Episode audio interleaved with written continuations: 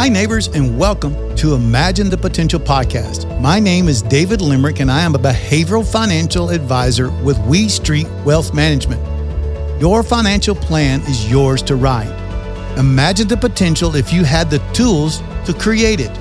No matter what chapter you are in, we want to provide you with the tools you need to write your financial story. Over the last several weeks, we have discussed how our values actually shape our decisions, not only financially, but in every aspect of our life. Now, today, I want to talk about a specific set of values that drive our relationships with other people. Those values are relationship driven values and actually influence driven values.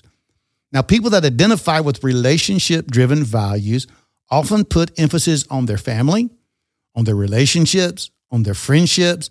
They're very loyal and they like cooperation. Often these people enjoy spending time with others as their way to recharge. It's important to keep in touch with these people close to you and to get along with them. But how does this have anything to do with our finances? Well, I'm really glad you asked that question. If you enjoy spending time with family and friends or quality time with a significant other, what are things that you often do with them? Or what are things that you do for them?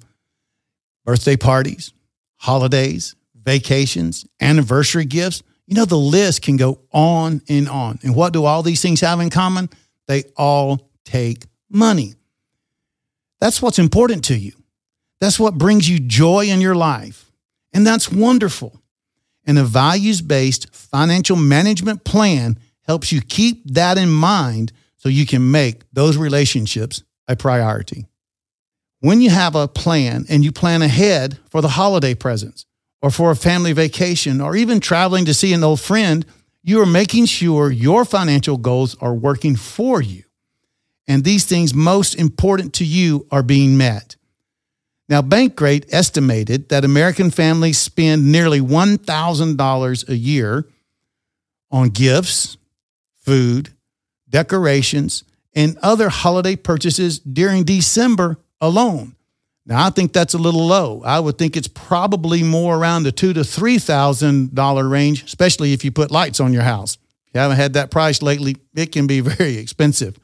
But the reason we're talking about this is because planning will help you avoid the stress of all of a sudden having to put money on a credit card that you didn't weren't planning to put on the credit card and then you're going to incur possibly late fees and interest and all these different costs.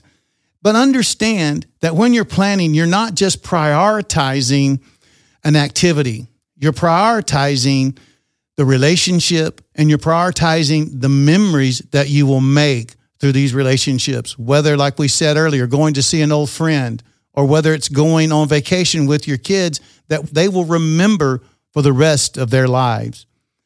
Now, another set of values are personal influence values. These include things like a status, recognition, achievement, leadership, even competition and fame. These things all affect us personally and are especially important to people that put emphasis on these values. So, some driven by status and recognition or achievement are likely to be what we call high achievers in their career and they want to be honored and they want to be the best at what they do. Now, whether that's through awards, certifications, or promotions, these things drive people to do more and to enjoy the appreciation of other people in their personal business. Now, if competition drives you, you likely don't work well alone. You might like to compare yourself to others to stay excited about what you're doing. How does that fit into your financial plan? Once again, we're talking about how does this affect my financial plan? Maybe you play a sport as a hobby and there's a competition you want to attend. But let's think about a sport that you want to play as a hobby, whether that be tennis or golf or the big deal of pickleball right now. All that cost money. And if you'll plan for these things, it will take the stress out of the competition and you'll be stressed only by competing not figuring out how to pay for these things. Another value could be leadership or power. These could be important to you if you're driven by promotions or leading projects.